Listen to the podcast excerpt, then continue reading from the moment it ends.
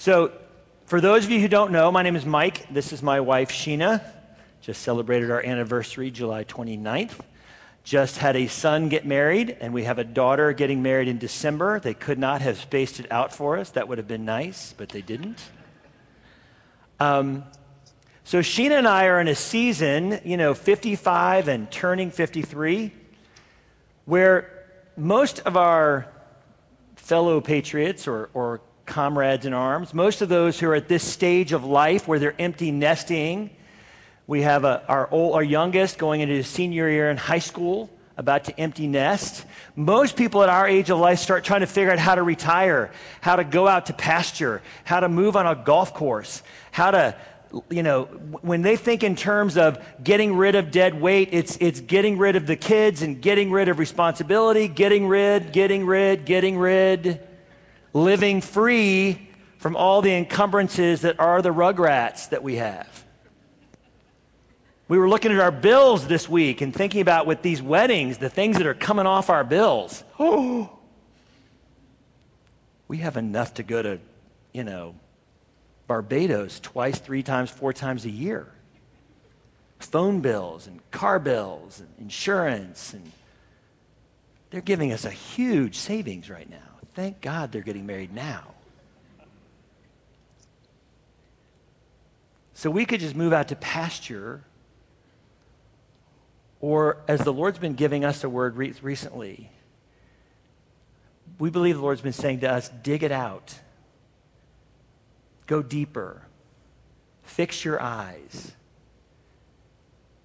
live with greater levels of intensity. The word the Lord gave us specifically in this season of our life is three words intensity, surrender, and provision. One day I was in the treadmill, and as I was on the treadmill, I felt like I heard those words from the Lord intensify, intensity, surrender, provision. And then it kept going, and I felt like the Lord was saying, with, with, when you take it to the next level of intensity, I'm going to provoke or require or call you into deeper levels of surrender. But my promise is that in those places, there will be a greater level and release of my provision. And your job, Mike and Sheena, is not to live in the surrender or the provision. That's my part. I want you to take it to a new level or a next level of intensity mind, body, and spirit. Dig it out physically, dig it out emotionally, dig it out spiritually. Go to get, there's a big difference between grooves and ruts, aren't there? We've been married, we just celebrated our 26th anniversary. We've been together 27 years. And there's grooves and there's ruts. A groove is good. You can get in a groove, but a rut. And when God calls us into places of intensity to intensify, next level, mind, body, spirit. So we decided we were going to dig it out physically. We're going to lose some weight, get ready for these weddings so these people look at us coming down the aisle, not these kids. December 18th, they're going to be saying, did, she, did Rachel's parents die? They must have an older sister and brother. Who's that young guy walking her down the aisle? Or they're going to be saying, who's, who's the girl in the white dress with the good looking guy coming down the aisle? Dig it out physically, dig it out emotionally, dig it out spiritually. Take our Sabbath places to next levels and not just be content with living in a status quo. And so that's the context of the passage we're going to look at today. We've just gone through Hebrews 11, where it's the greats of the faith, the heroes of the faith. And Paul, if he was the writer of Hebrews, has these 14 let us statements. And the let us statements are not statements of command or requirement, they are these invitational statements that God invites us into to say, let us take it to a deeper level. Let us intensify and then I'm going to show you places to surrender. And then I'm going to bring provision.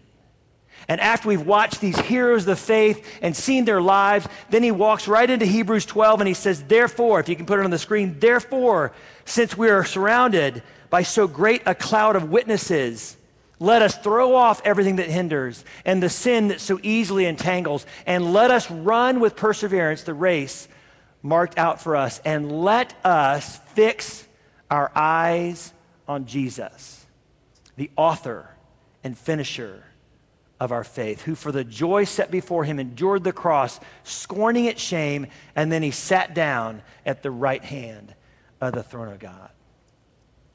There is an invitation, but a work which comes with fixing your eyes.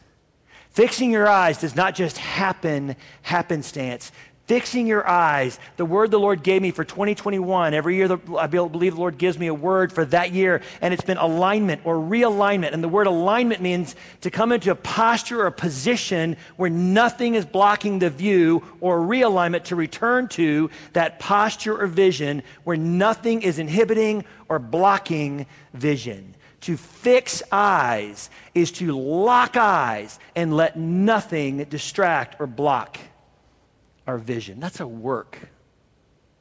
Not works, but a work. And I believe the Lord, and Sheena and I believe the Lord is calling us specifically into a new level or a next level of intensity that will call upon us and provoke in us a deeper level of surrender. But He promises, I will release greater levels of provision. So that's our journey. And we just want to invite you into that journey today with us as my beautiful bride speaks some, about some of that. Take it away. All right. So, um, anybody watch Netflix through COVID? None of you, right? Um, Mike and I watched a lot of good movies, but there was one in particular that came to mind when I was preparing yesterday, and that was The Dig. Did anybody see The Dig with Ralph Fiennes? All right. It's a good movie. And the movie um, really was a lot about um, hope. It's very child friendly, so recommendation your Friday night movie next week, The Dig. Uh, what was happening is the it was set in England, and the country was on the brink of World War II. And a woman had lost her husband. They had bought this land and this home and in England. They had a child, and um, her husband had passed away.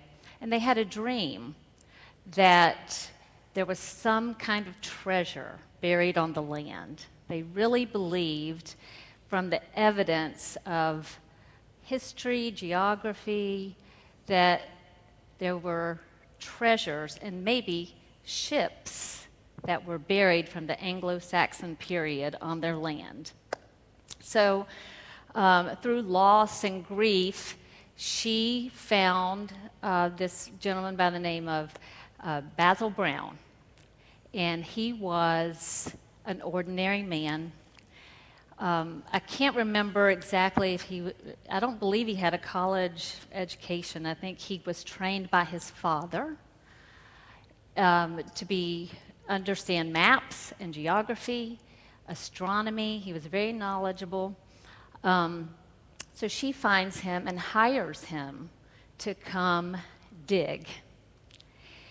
And so he's married and he makes this journey on his bicycle day after day to uh, dig these mounds because his mind told him this makes sense. I know from astronomy, geography, I know from history, there's a good chance there's something very um, treasure worthy historical beneath these mounds. But he also knew something in his spirit because he couldn't see what was beneath. But he had hope and courage, and he was willing to make that sacrifice day after day to see what was beneath and underneath what he could not see. And so he begins. And in the meantime, the world is panicked because of the news they were about to be invaded. So, why would ordinary people be digging in the dirt while war is enclosing upon them. But they had hope. They knew there was something more. There was something more and something worth living for, worth digging it out. In the end, right before war begins, World War II be- begins, they actually discover it. But you know what? It took a lot of people joining in the vision, joining in the hope, joining in the courage. And so there was an us that came, common villagers. You know, they got inspired that there was something more. And this village began to dig and dig and dig. And yes, treasure was indeed buried beneath the mounds. There was a ship from the Anglo Saxon period and treasures upon treasures. And you have to see the movie. I, I, won't go any more into it. But the point is, it came to mind this week as Mike and I were talking about what it looks like to dig it out, you know? And this verse, and we'll go back to Hebrews 12, you know, Jen talked a little bit about this last week, but Paul uses this analogy of a race and a runner. I'm not a runner. Um, I don't enjoy running at all, but the analogy really is a picture. Whether you're digging for treasure, whether you're running a race, whether you're in a wrestling match, whatever that looks like, the analogy is there is some kind of work here, a work of discipline, body, mind, and spirit for the goal, right? Basil Brown saw the goal in his mind and his heart. He could not see it physically yet, but he knew something was there to be seen. And a runner, you don't just run and say, oh, well, I don't know what's going to happen at the end. You want the finish line, you want the prize. And and I, the verse that we're going to focus on today is let us fix our eyes on what? Jesus. And Jesus is the prize. And just like we sing, there's nothing better. There's no greater prize than Jesus. And to fix our eyes on that, have you ever heard the old saying, keep your eye on the prize, right? Keep your eye on the prize. As, as Mike said, to lock in is locking in on Jesus what we cannot see, but our hearts tell us, is alive and real. And to focus on that. You know, the word fix reminds me of the word fixated, right? Fixated, to be obsessed on something. To lock your eyes on something is to gaze and to stare. You know, whatever we look at becomes our motivation what, what we're striving for. If our eyes are the lamp, right? Everything that comes in our eyes, our physical eyes, affects our mind, our body, and our spirit. And the goal here to be able to fix them on Jesus takes work, it takes discipline, right? Because there's a lot of things we see. You could be looking at the news today, and what's that going to fill your body with? Fear, right? You could be looking at all the things you could acquire, right? And you're going to be devoted to those things. And Jesus says, don't be devoted to money, to things where moth and rust will destroy, right? And I like things. This week I got a new refrigerator. and they brought it on Friday. I was so excited. And Saturday morning, I find myself like this, opening the doors. and I'm just gazing. I, I even said to the fridge, I love you. I truly just love you. And I would close the doors and open it again and say, I love you. I really do. I love you. There's nothing wrong with getting a new refrigerator, all right? That's, that's not my point. The point is, if I start gazing on that refrigerator and then I want more, I want a new knife set that actually has the stainless steel to match my new refrigerator, or I need all new food. This food just isn't even worthy to sit in this fridge. I need all new Tupperware, a new. Anyway, it goes on and on, right? What we focus on, what we fixate on, what we look at all single, every day, every minute, that's what consumes us. And it manifests itself. You know what I'm talking about. If you watch Netflix all day, the good, the bad, it will manifest itself in your mind, your body, and your spirit. So, if Jesus is our goal, then let's I want to take a look at what what the goal is for the future and for today, right? So I want to go to uh, Revelation 22 12.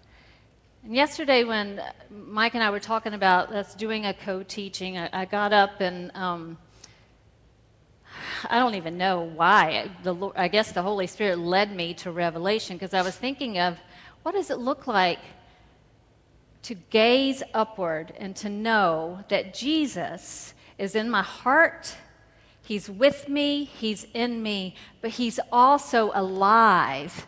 And He is seated at the right hand of the Father, and He's coming back. He's coming back for the marriage supper to get His bride. And this scripture really hit me yesterday. It says, Look. Mm. And the NIV, I believe, is behold. Yeah, that's right. Behold, to look, to see. I am coming soon, mm. and my reward, Amen. that prize, it's with me. Mm. And I will give each person according to what they have done. I am the Alpha and the Omega, mm. the first and the last, the beginning and the end. And blessed are those who wash their robes, that they may have the right to the tree of life and may go through the gates into the city. Amen. Jen talked about her stepmother seeing those gates. and, you know, during, if, if, Jesus is the beginning and the end, he's the author of our faith, he's the finisher of our faith. He starts it, he will finish it, he is coming back. Blessed are those who wash their robes. If you run a race, you know what your clothes look like at the end of that race. They're sweaty, sometimes bloody. You know, when Basil Brown would dig in the dirt and the mounds day after day, at the end of the day, every muscle in his body was exhausted. He was dirty from head to toe. Some days it was pouring rain and he had mud caked to him.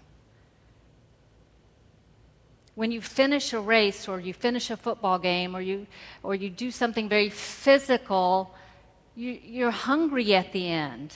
And Jesus says, at the end, you're going to eat from the tree of life. At the end, I'm going to give you that water, that living water. There is a reward and a prize at the end.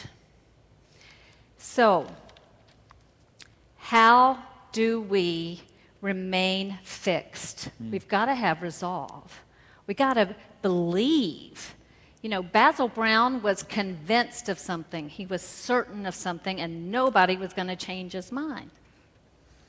I want to go to Hebrews 11. Faith is confidence of what we hope for and assurance about what we do not see.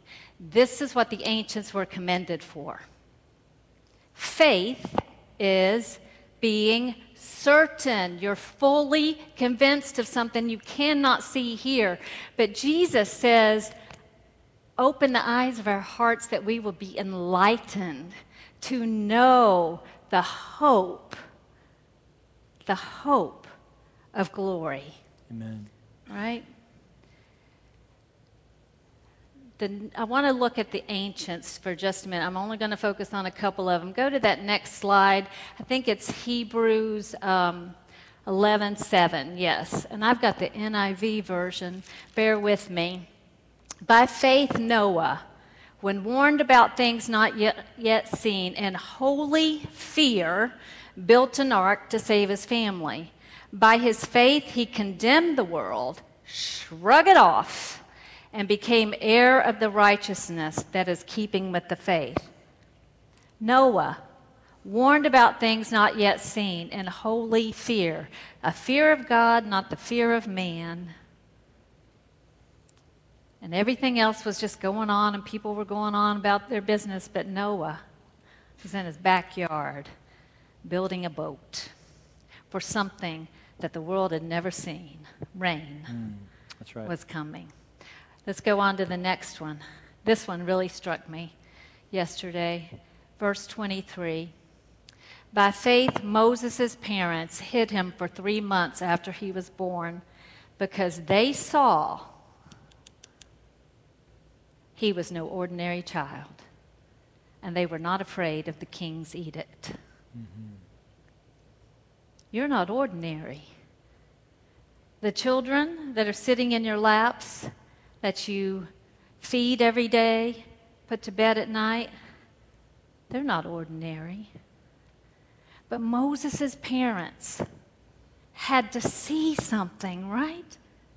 They had to know something. They had to be convinced of a future goal, something extraordinary, to have that kind of faith, to go against the king's order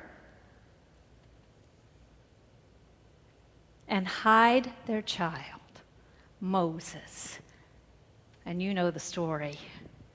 The greatness, Moses led the people out of slavery. Noah had to know something. So, how do we apply this today?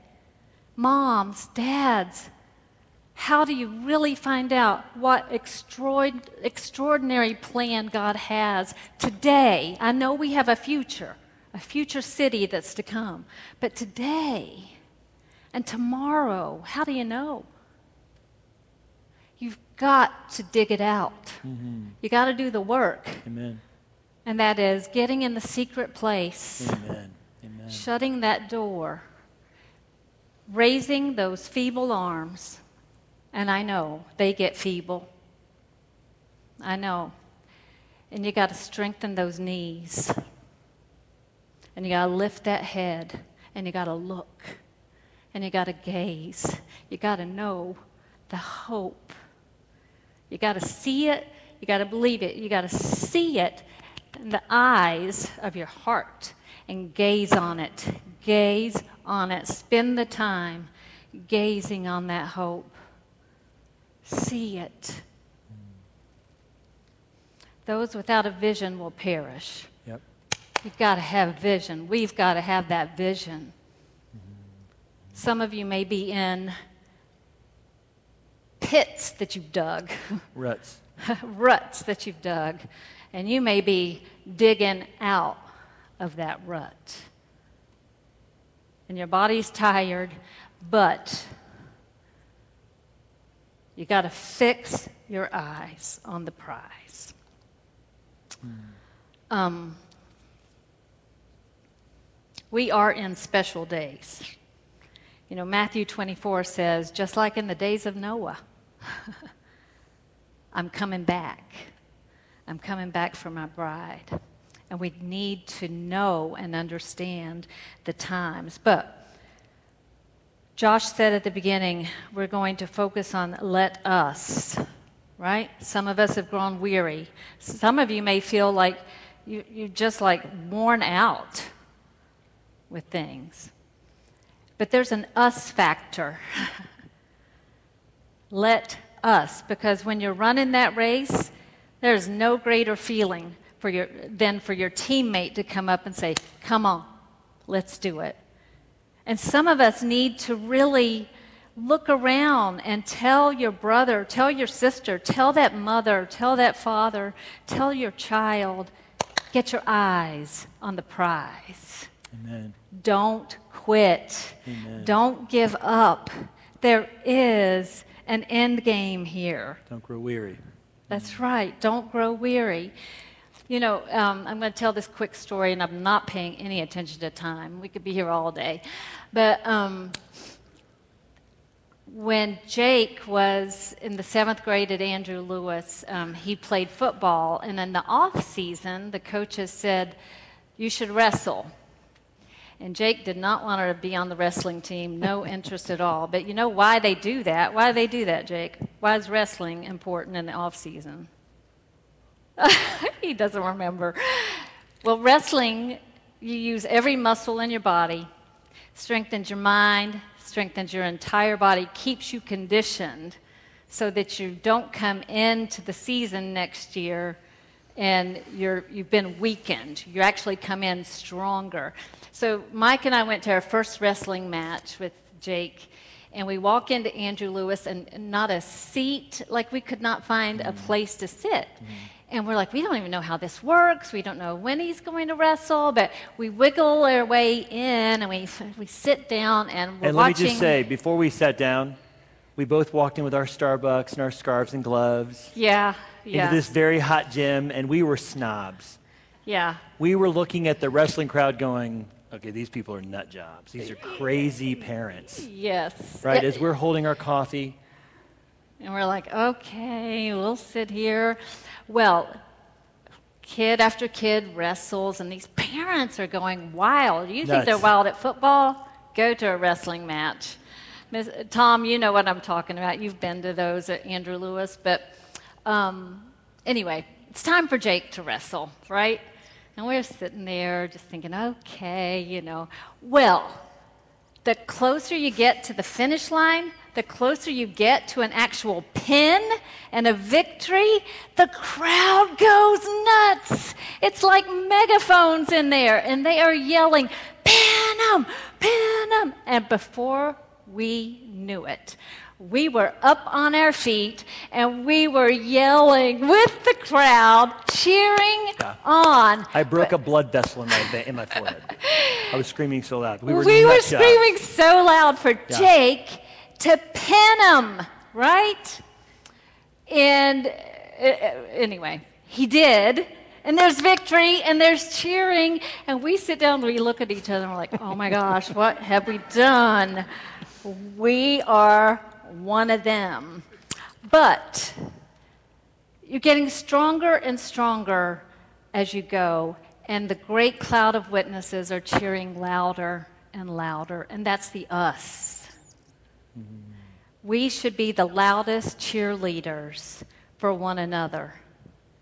Because there's going to be days where some of you are a little bloodier than others, and you're, you're tired, you're worn out, and that's when we say, Come on, You've got it. Your Father is with you. Jesus is your helper. He is your strength. His grace is sufficient. Come on. Don't give up. Don't grow weary. We've got to cheer louder, louder and louder.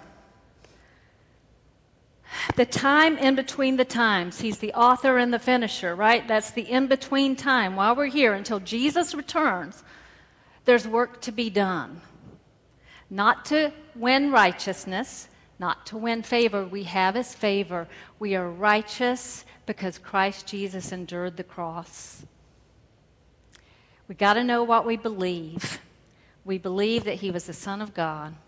He died on the cross for our sins, and he rose again. And he lives Amen. here, and he's gone and he's made a place for us. Mm-hmm. There is a city that is coming. Revelation 21 is a good picture of it. We won't go there and read it, but paraphrasing, there is a city that is coming, and the streets are paved with gold, and there are gates. The pearly gates are real. Go read it in Revelation 21. And he is coming back for mm-hmm. his bride, and there will be a great celebration. Mm-hmm. You know, He is a living Savior. And you, all of us, we're living proof of a living Savior. So I want you to think about that. To the world, you are living proof of a living Savior. We should be the strongest. We should be the ones with fearlessness of man and greater fear of God who loves us and has given us access. These are times where we should be more and more spurring one another on. We should not be wavering in our faith and our hope. And when we do waver, cheer one another on. Get in that secret place. Be more and more generous. They will know us because our lives are manifesting the light and the hope of Christ Jesus. Keep running. Don't grow weary. Lift your brother up. Lift your sister up when their arms are getting feeble. Mm-hmm. Strengthen your knees. Get in the secret place. Intercede. Bring your prayers. Bring your petitions. Fix your eyes. Mm-hmm. Take time this week to read in Revelation 22 when Christ says, Behold, I am coming soon. Right. And you're going to wash your robes. All that work that you put in. Mm-hmm. You're going to be with me, and you're going to rest, and you're going to mm-hmm. eat with me at the supper table, mm-hmm. and you're going to drink. Mm. So, as we close, and by the way, I, I, I got to brag on my wife. Don't you just love the way she says Jesus? But you know, she says Jesus like that because she carves out space in a closet in our house in the secret space, secret place. There's a work in fixing your eyes and getting in the secret place with Jesus. Moms, dads, you, there's a work in getting in the secret place and fixing your eyes. There's difference than just looking at something and beholding it. We're called to behold. So, what do you do from here today to fix your eyes? It's simple. Let's just start tomorrow. Let's just start today. Let's just start right now by saying, God, my eyes are yours. Just today. Get up in the morning tomorrow morning. Grab your husband's hand. Grab your wife's hand. Don't wait on them to grab yours. Grab their hand and say, Today, today, we're just going to fix our eyes on your day. We're going to give you our eyes today. Part of our digging it out is just today, we're going to lock eyes and give you our eyes. That we're going to walk around with a vision to see. You know, God is the author. Fix our eyes because He's the author. He's got story to write in us. He's got story to author in us that we have no concept of or no clue of. You know, just a couple weeks ago, I was in the car, the dealership, getting maintenance done on my car, and I'd gotten there too early, and my car wasn't ready. And so the guy says, Well, why don't we look at a new car? So my eyes got fixed on a new car. But I've been walking in this place of digging it out and fixing my eyes on Jesus. So I'm sitting there in the waiting room waiting as they're looking at my car, and blah, blah, blah. And I hear the voice of the Lord say, You see that gentleman right over there? I looked to my left, and there was an African American gentleman in the room. He looked like he was, you know, a couple years younger than me. I wasn't sure. And I felt like the Lord whispered, Go ask him if he knows your name. And I thought, that is so arrogant. Maybe I'll go ask him, Do I know you? But the Lord was very specific. Go ask him if he knows your name. And so I had a choice. Do I fix my eyes and let him have my eyes? Or do I go about looking at what I was doing and wanting what I was wanting? So I walked over and I said, Sir, do you know me? And he sits back and he says, Are you Mike Massey? I said, I am. And he said, In 1999, you were a young lawyer and walked into my jail cell. And I was charged with distribution and possession and was looking at years upon years. And you found a loophole and you said his name. And you said, There's a way that I can get you out of this. But I said to him, apparently, and I don't remember it at all, I said to him, You know what? You might get set free, but until you call on the name of the Lord, and until you fix your eyes on Jesus, you will not be healed and you will not walk in real freedom. Will you call on the name of the Lord today? And he said, I didn't do it. Four months later, he said, We came back to court to finish everything up. We walked out on the courthouse steps, and he was a free man. And I looked at him and I said, You're not ready, but when you call on the name of the Lord, when you fix your eyes on Jesus, he will heal you and you will walk in freedom. And he said, I walked away from you that day.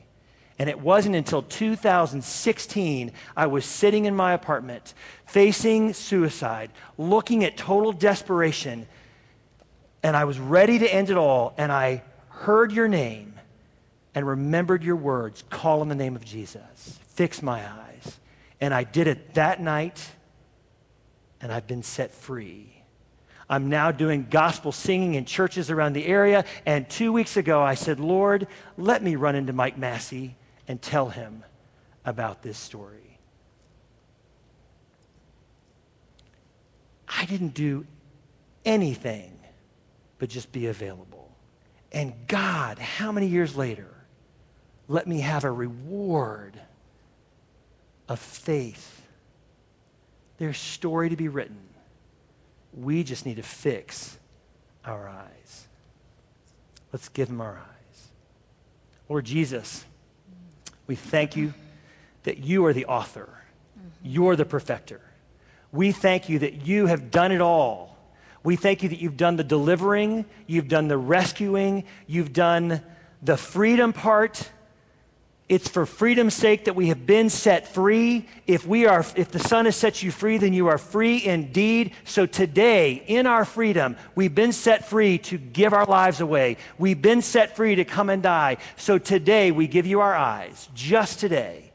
Give us vision today. Give us eyesight just today that we will leave here today with vision to see our families, to see our loved ones, to see people in our communities, to see the lost, to see the dying, to see the hurting, to see the wounded, to see need, God. Give us vision just today. Our eyes are yours. Amen.